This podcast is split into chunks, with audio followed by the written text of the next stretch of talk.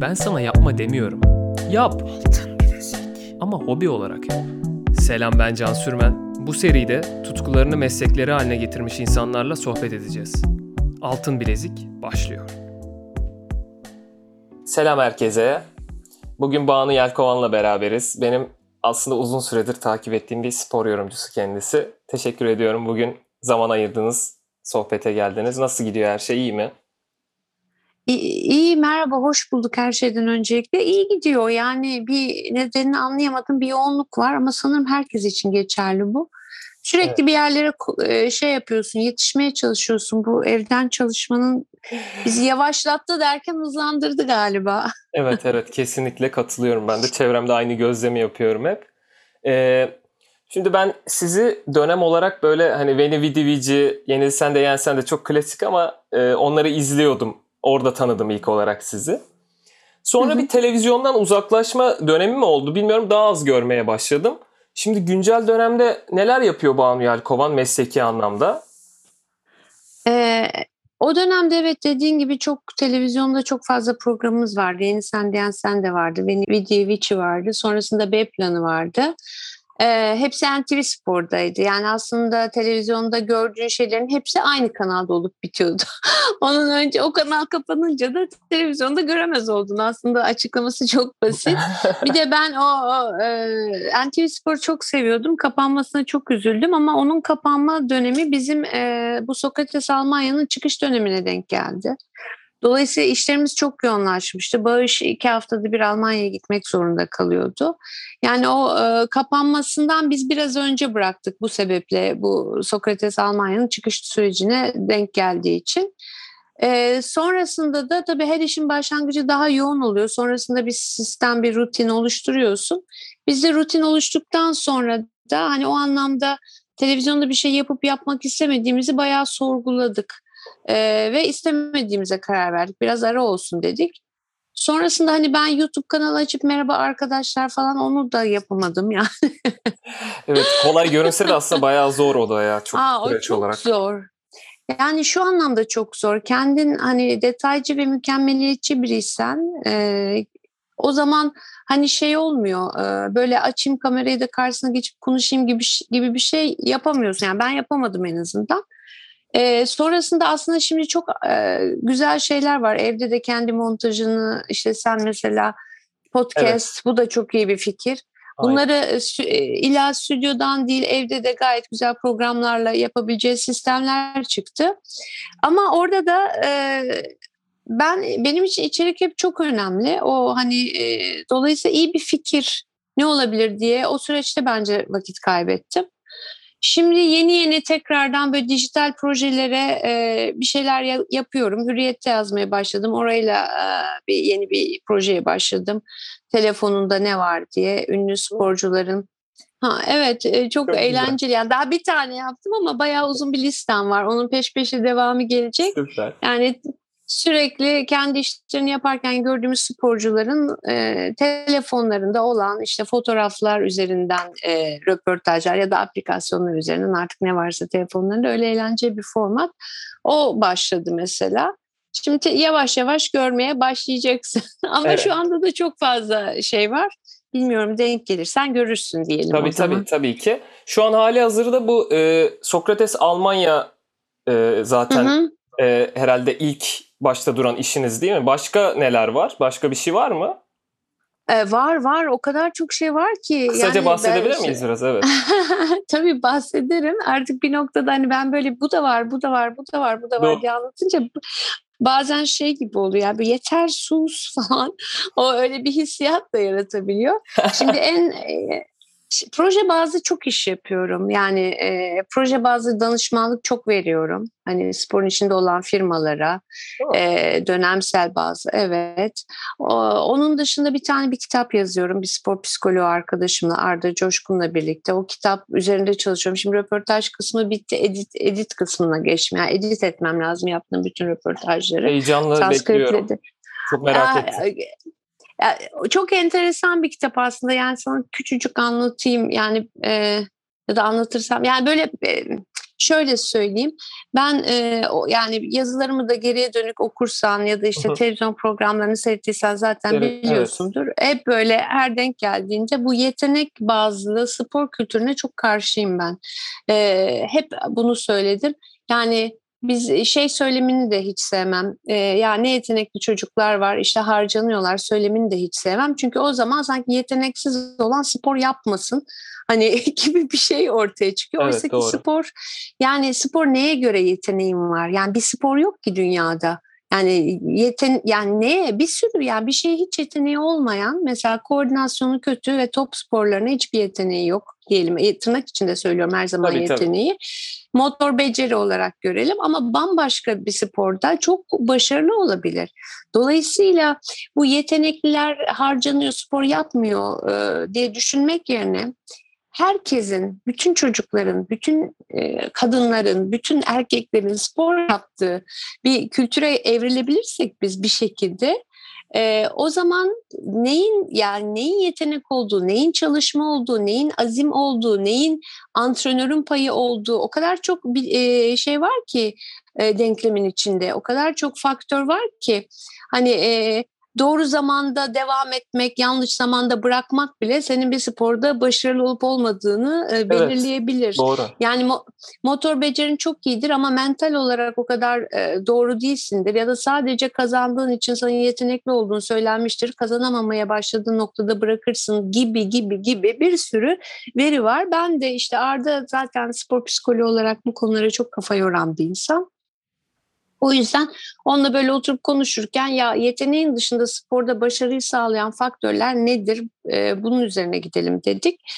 Ve işte o bu kadar sana şey vermiş olayım, ipucu vermiş Yo, olayım. çok çok güzel verdiniz. Ee, Şundan dolayı çok özür dilerim. Şundan dolayı ilgimi çekti. Önceki bölümlerde e, bir Fatma ile bir bölüm yaptık. Serbest dalış Hı hı. rekor kırdı o da yeni. Bir de Can Uğur Öğüt'le bir bölüm yaptım. Onlarla da bu psikoloji, sporcu psikolojisi üstüne bayağı sohbet ettik de o yüzden tam üstüne geldi. Çok ilgimi çekti yani. Çok gerekli bir kitap kesinlikle. Ya, e, şu, gerçekten şu anlamda bir şeylerin değişmesi çok gerekli. Ben de düşünüyorum mesela Fatma'yla e, serbest dalış. Şimdi sen serbest dalışa yetenekli olup olmadığını nasıl bilebilirsin ki?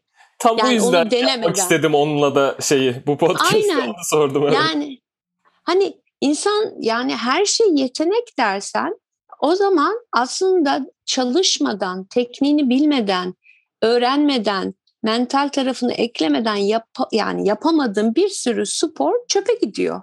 Yani şey gibi bir durum yok ki. Yani nasıl diyeyim?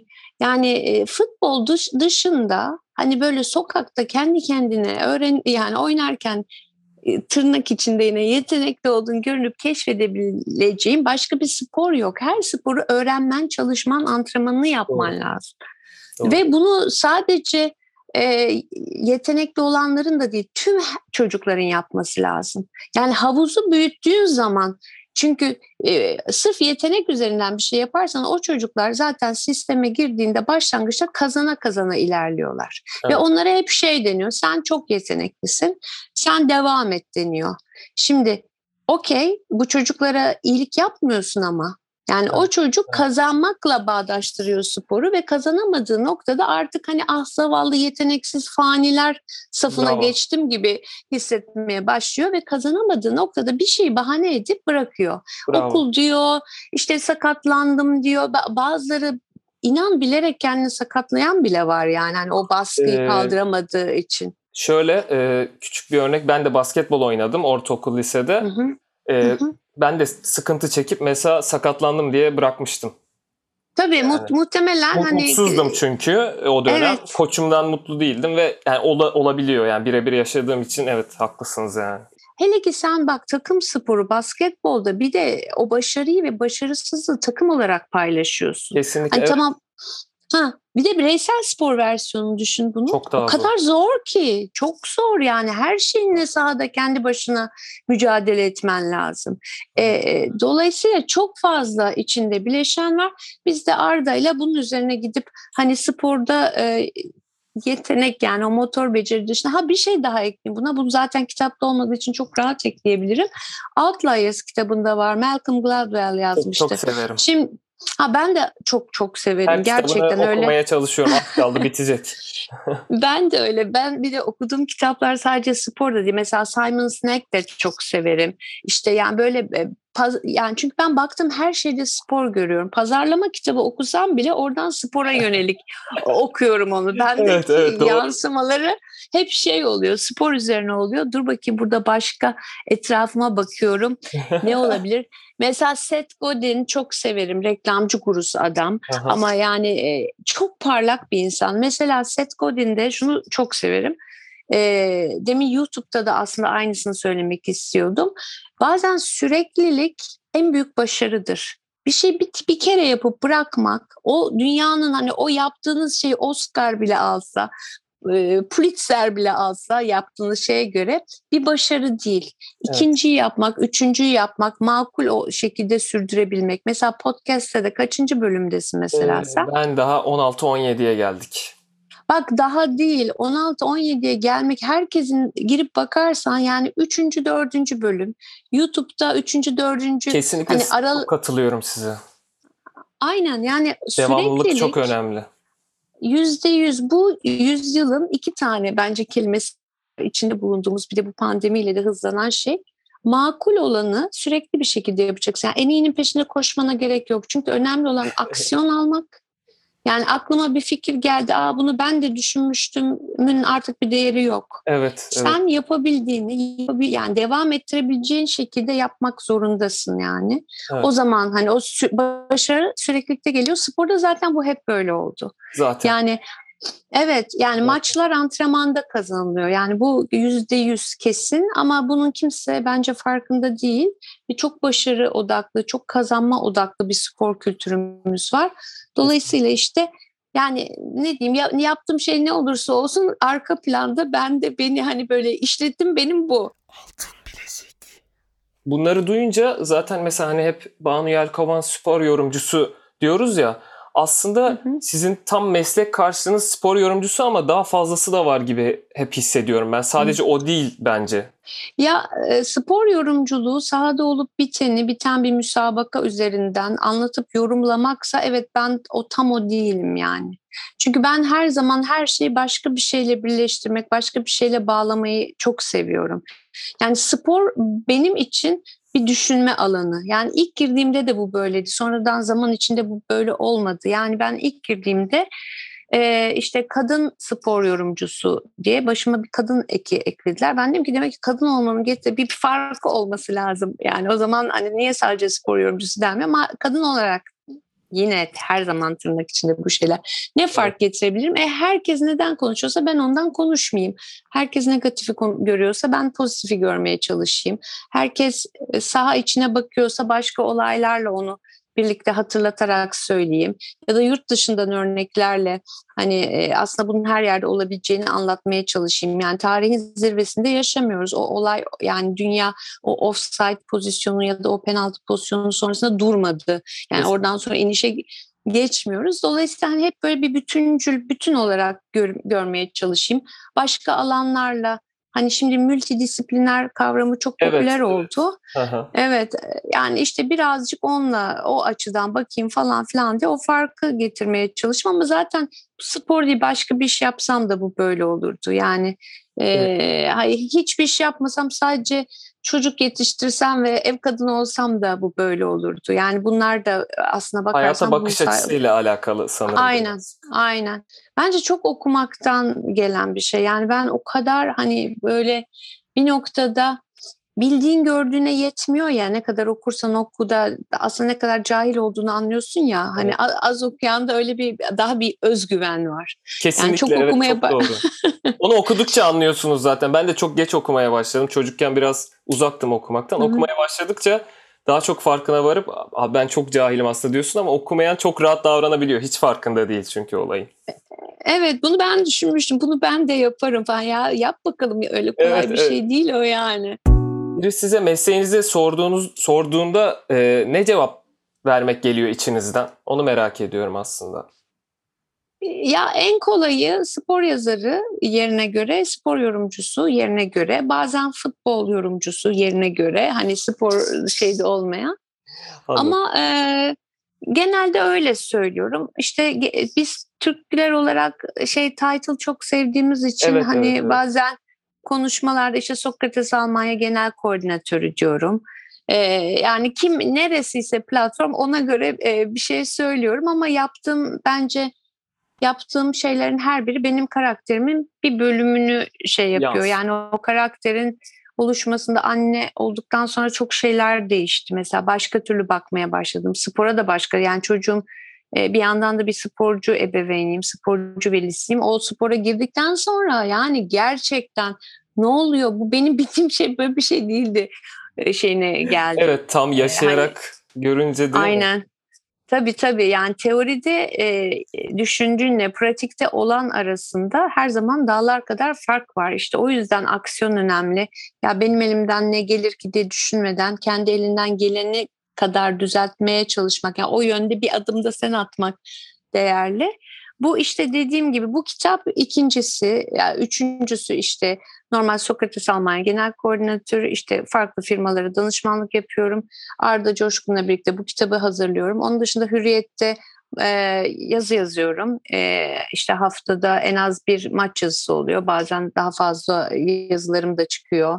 Benim de vaktim olduğunda gönderebilirsem eğer. İşte yine Hürriyet'in spor arenasında şimdi telefonunda ne var diye bir projeye başladım. Başka projelerle devam edecek. Onun dışında yine başka bir e, ya o kadar çok şey var ki evet çok yoğunsunuz Aynen. gerçekten ya.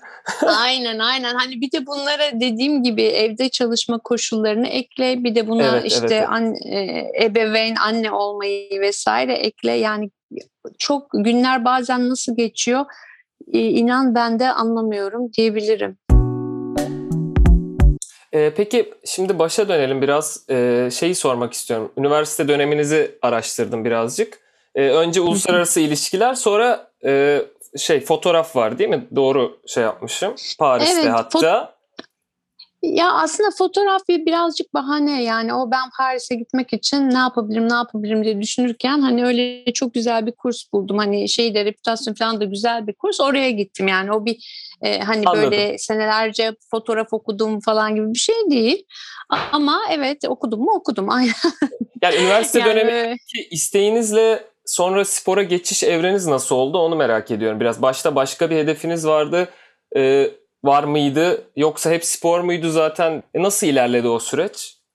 Nasıl ilerledi biliyor musun? Aslında e, her zaman ne yapmak istediğimi değil de ne yapmak istemediğimi çok iyi bildim. Dolayısıyla ne yapmak istemediğim üzerinden ilerledi. Ne yapmak istediğimi de biraz böyle bir geniş yelpazede tuttum. O günlerde e, mesela ben üniversiteyi bayağı uzun girmemle çıkmam arası yani bayağı yıllar var ve o zaman bu çok büyük bir e, başarısızlık şeydi. Hatta gizli tutulurdu falan hani, ha- hani böyle geçiştirilirdi falan. Çünkü ben üniversiteye girdiğim ilk e, andan itibaren yanında çalıştım. Yani şöyle sürekli çalıştım. Yani bizim okulda devam mecburiyeti yoktu. Sınavlara ya da vizelere girmek yeterliydi. Dolayısıyla ben ilk önce işte e, tercümanlık yapıyordum. E, sonra bir gaz- Milliyet Gazetesi'ne girdim. Orada e, yine tercüman olarak girdim. Sonra muhabir oldum. E, oradan Sabah Gazetesi'ne geçtim. E, editör oldum. Yine muhabirliğe ve çevirmenliğe devam ediyordum. Sonra dergi gruplarına geçtim. Orada yazı işleri müdürü oldum. Sonra genel yayın yönetmeni oldum. Yani bir gazete şeyinde yani bütün bu spora bulaşmadan, spor tarafına geçmeden önce uzun yıllar çalıştım ve gazetede çalışırken de aynı bugün olduğu gibi yanında bir, iki, üç iş yaptığım dönemler oluyordu.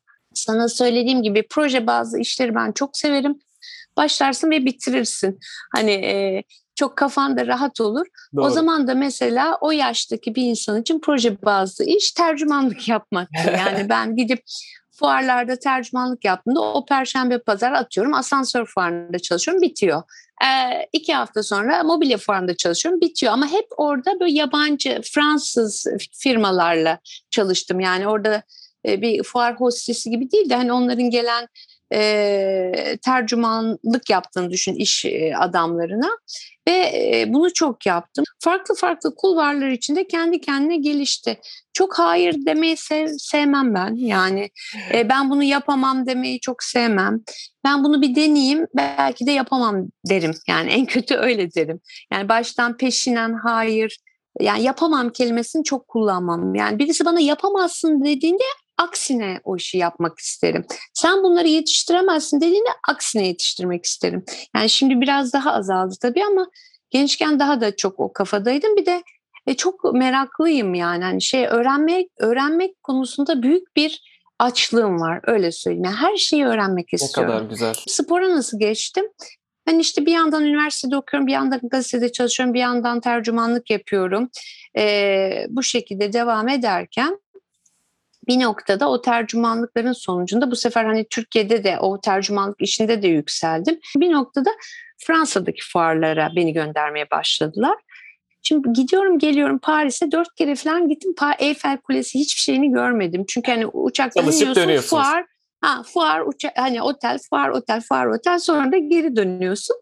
Sonra ben e, galiba dördüncü ya da beşinci gidişimde bu sefer dedim ki ya ben üç günlüğüne hani sadece Paris'i görmeye gidiyorum. Paris'i görünce ben Paris'e resmen e, nasıl diyeyim sana resmen aşık oldum. Yani bir insan bir şehre aşık olur mu? Olur. Ve Paris'e gittiğimde hissettiğim duygu şuydu ya ben Paris'e döndüm. Yani gitmedim döndüm. Anlatabiliyor muyum? Olmam Fark? gereken yani, yer orası aslında. Olmam aynen öyle. Olmam çok, yani. Çok benim, iyi ben, anlıyorum sizi. Evet. Ben yani burayı biliyorum. Burası benim evet aynen dediğin gibi olmam gereken yer burası.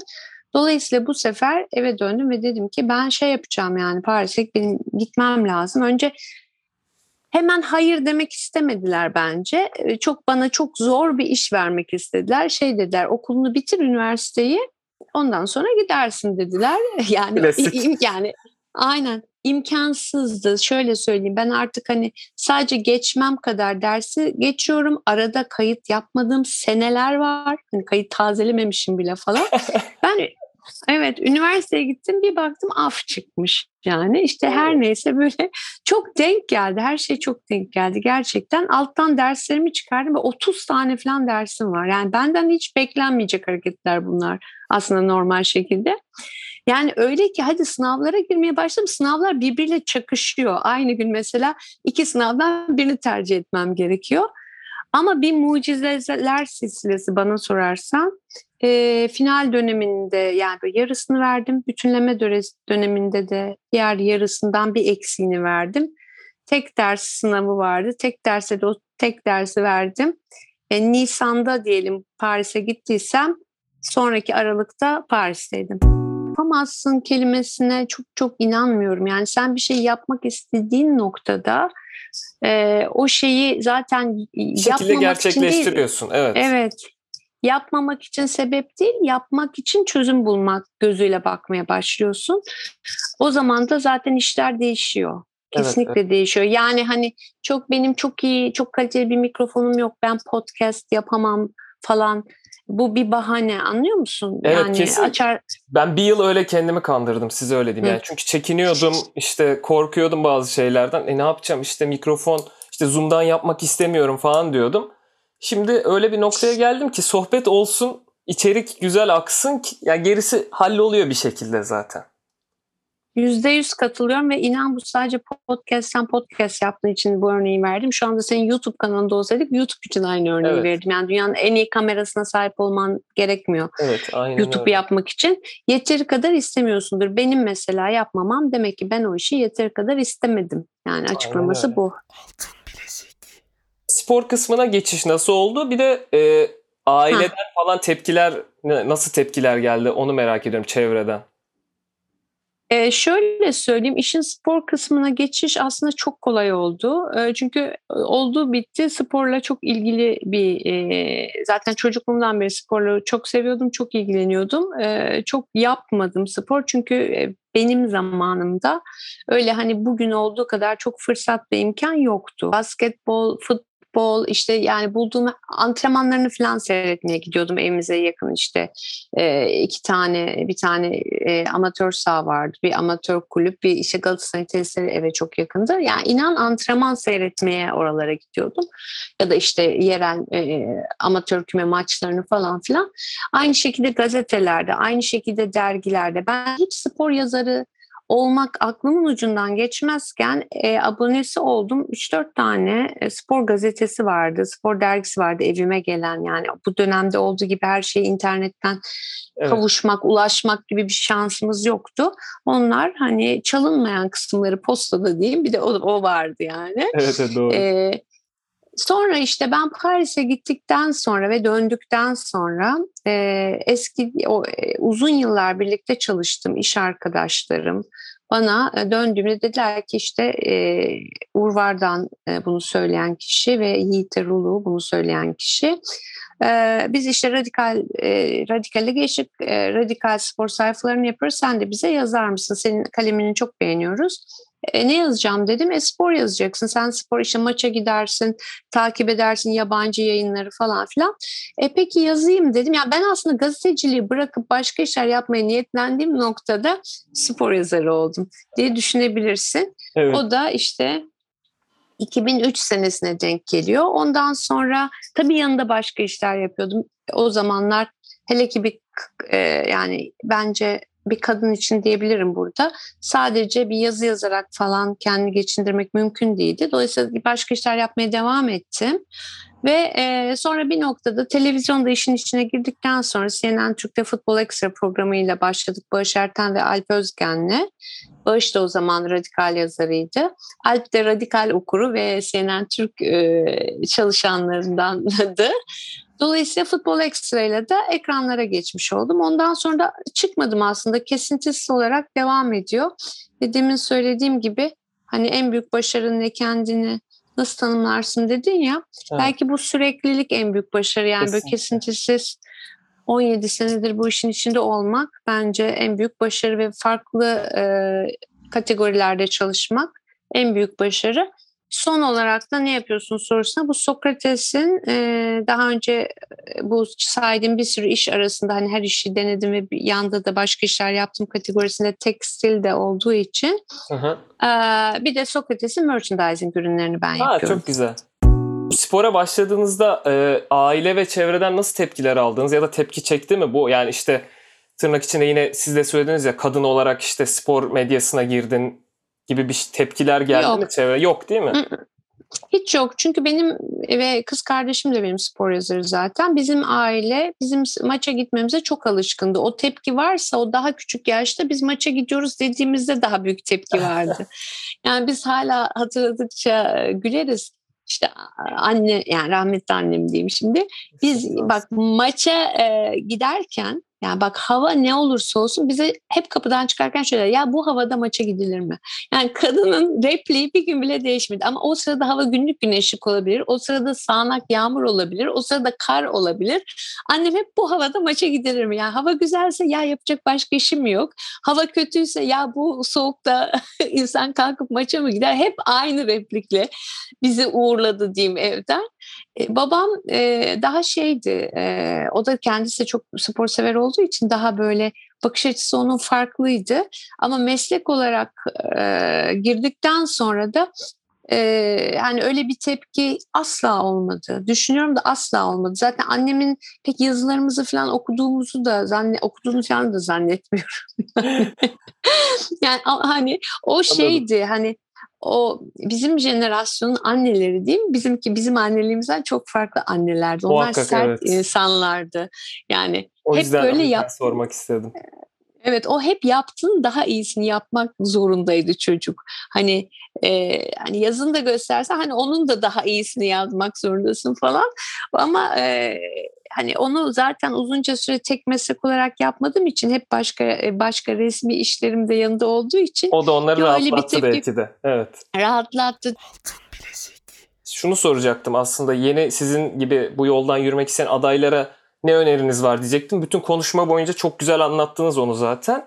Ee, şunu sormak istiyorum. Siz girdiğiniz dönem ve gelişen süreçte Şimdi spor medyasında bir cinsiyet, yani her yerde zaten bu sıkıntı, cinsiyet eşitsizliği var. Siz de e, spor medyasında başarılı bir kadın olarak günümüzde nasıl görüyorsunuz bu durumu? Nereye doğru gidiyoruz? İyi bir gidiş var mı, yok mu? Sizin fikirlerinizi çok merak ediyorum. Ya dediğin eşitsizlik evet her yerde var. Spor medyası da ya da e, işte sadece spor medyası kadın sporcuların durumu da aslında tamamen toplumun bir yansıması. İyiye gidiş var mı? Evet var. Kızlar daha bilinçli. Orası kesin.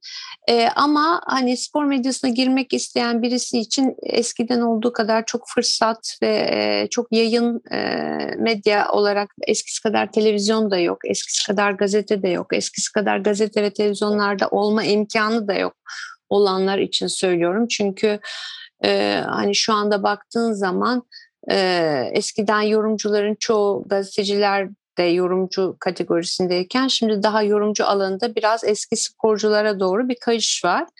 E, dolayısıyla hani şey e, kolay mı? Hayır eskiden de kolay değildi. Bugün de kolay değil. E, ama e, eskiden de mümkündü girmek, bugün de mümkün. Yani eskiden e, şeydi, e, daha zor olabilir. Hani oralara bizzat gidip ulaşman, bizzat bilginle internetin veya şeyin olmadığı bir dönemde bizzat bilginle kendini kanıtlaman gerekiyordu. Bugün e, ama e, senin elinde bir televizyon, telefon ve bir internet bağlantın varsa kimse senin spor medyasına e, girmeni ya da kendi sevdiğin işi yapmanı engelleyemez. Ama bir tavsiye istiyorsan e, birincisi kesinlikle ve kesinlikle bir yabancı dil. Kesinlikle diyorum. Yani ben e, Hani o dedim ya insan geriye dönüp bakınca anlamlandırıyor. Yani ben o kadar e, üniversite çağlarında o kadar tercümanlık yapmış olmasam, o kadar farklı işe girip çıkmış olmasam belki bugün hani yabancı dilin bu kadar daha kötü olurdu diyeyim ya da bu kadar iyi olurdu diye hani böyle mükemmel konuşmuyorum ama yani yine de daha kötü olacağı kesin. Ya da o kadar çok insanla iş yapmış e, yapmak zorunda olmasam görev gereği belki bu kadar kelime haznem gelişmiş olmaz. Hani bir şey bir dilde atıyorum Fransızca'da duyuyorsun, Türkçe'ye çeviriyorsun. O iki adamın anlaşması gerekiyor aslına bakarsan. Hani bir nevi e, bilgi aktarımı, bir nevi aslında gazetecilik yani. Ben evet, gazetecilikte doğru, doğru. de yani e, e, bilgi aktarımı olarak görüyorum yaptığımız işin esasını. Yani yorumculuktan ziyade insanları gidemedikleri, göremedikleri yerden e, de işin içine deneyimlerini de katarak bir şeyler kotarıp anlatma sanatı diyeyim yani gazeteciliğe.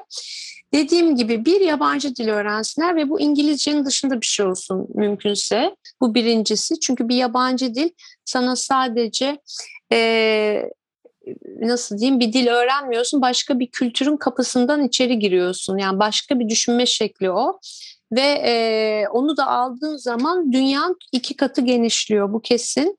İkincisi de asla e, kendilerine bir söylenen bir şeyi e, yapamazsın üzerinden ya da e, artık orada hiçbir fırsat yok da olabilir. Aynen kendilerine verilen o öğütü kabul ettikleri zaman zaten o şeyi yapma şansları yok.